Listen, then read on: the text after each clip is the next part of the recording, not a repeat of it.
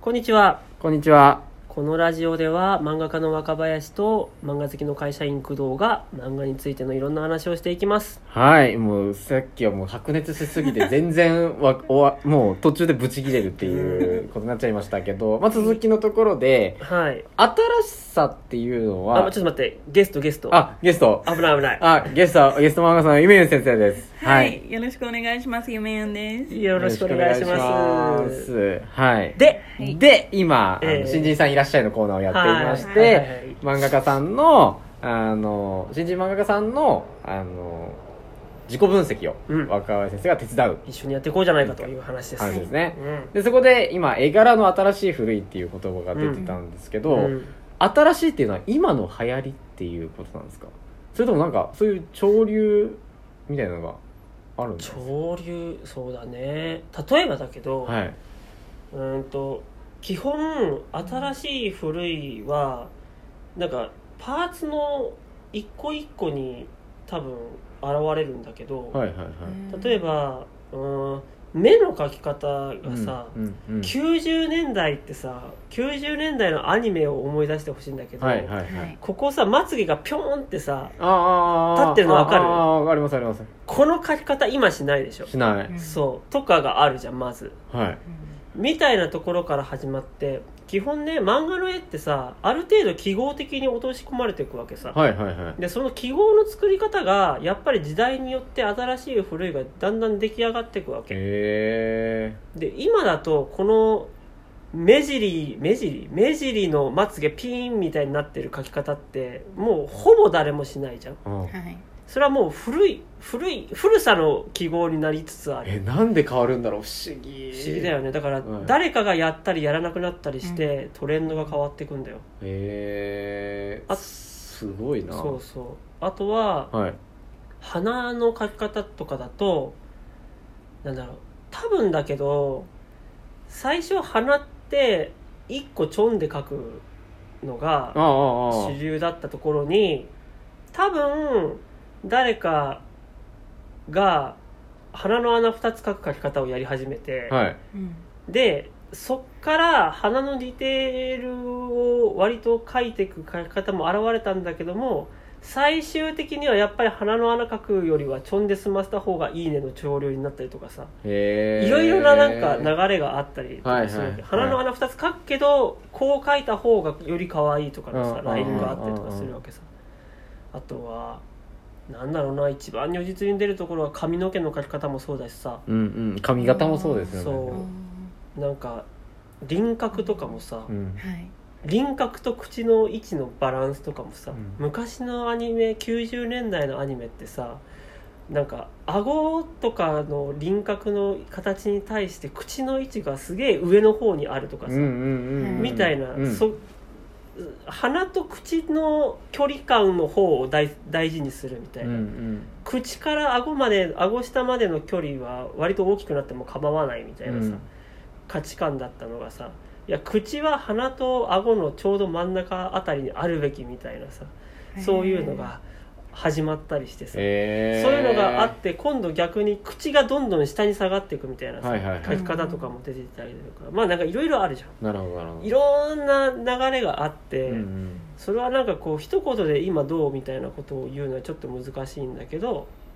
ゆめゆんさんの漫画は その辺の古さが、は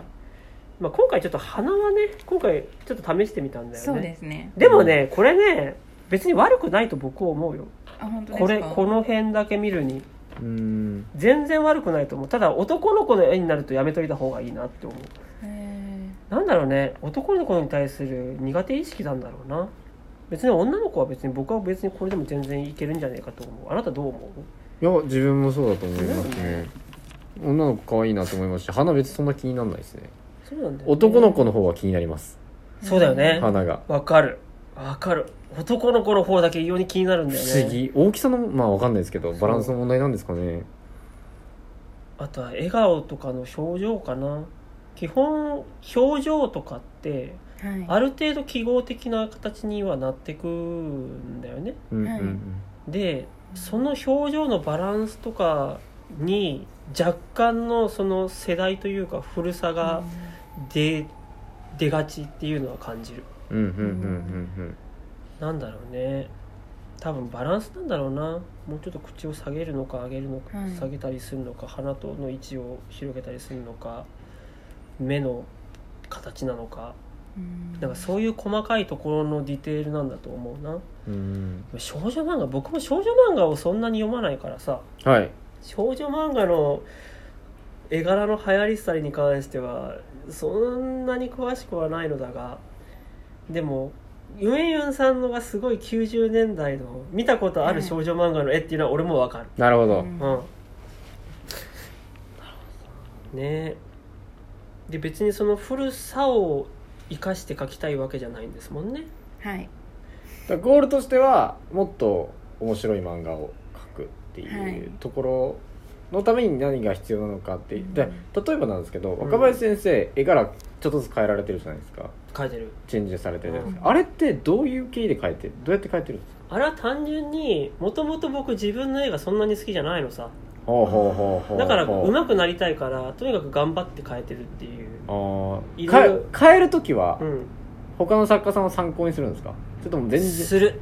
するする、なんなら他の作家さんを参考にする、うん、あーするへーちゃんとするあーで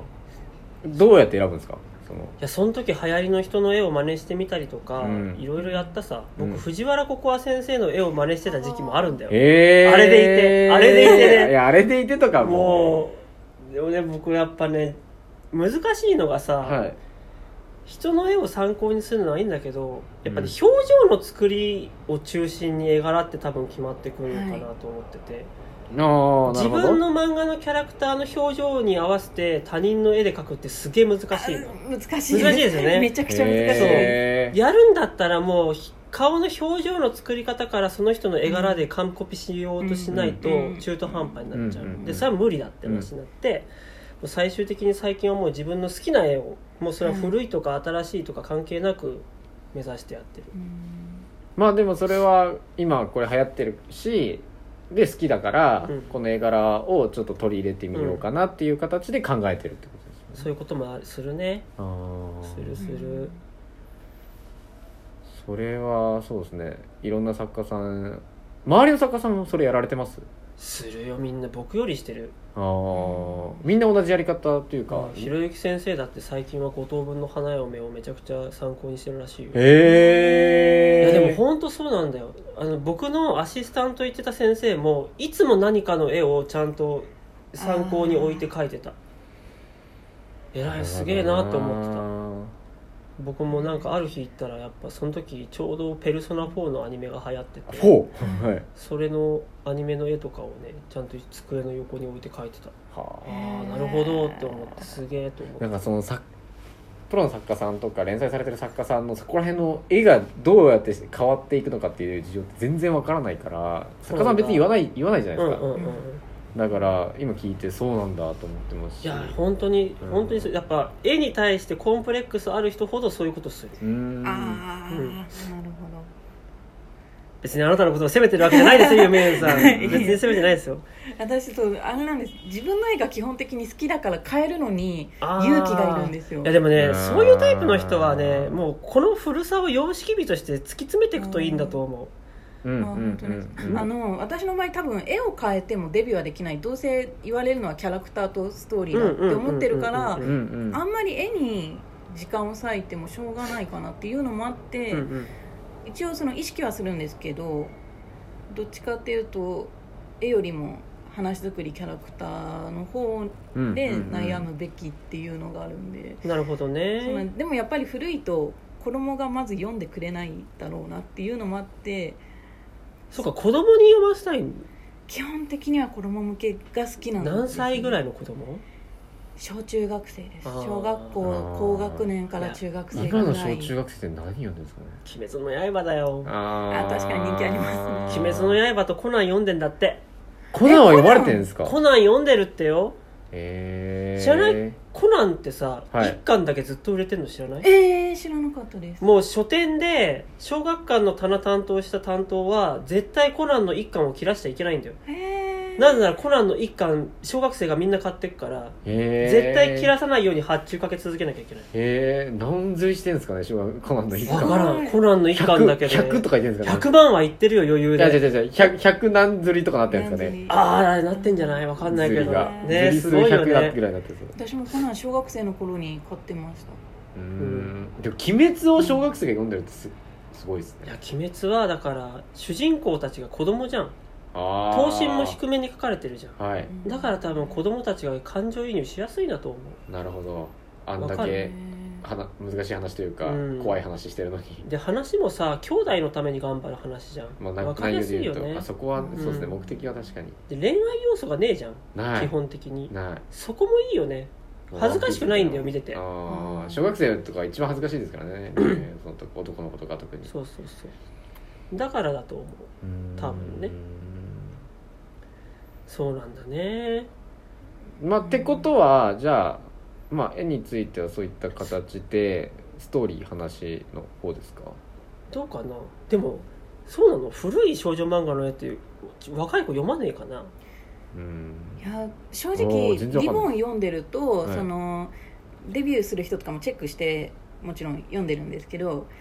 正直この作家さん絵柄ちょっと古めだよねって思ってた作家さんが人気出るとその絵柄がやっぱ流行るんですよその作家さんの絵柄自体は全然変わってなくくて流行るからあ別にちょっとぐらいなら古いって言われても気にしなくていいのかなって思ってた時期もあります僕もそう思ううんただ編集さんには絵柄が古いともうそれだけで飛ばされちゃうでしょとかは言われますねああこれはもうあれだなうん価値観の問題な気もするなうん僕は割とこのぐらいの古さだったら様式美の範囲かなって僕は思うけどね、うんわからんじゃあちょっと次こうそろそろ時間だから次はもっと内容の話をしていこうぜ、はい話と話しましょああよっしゃういくぜ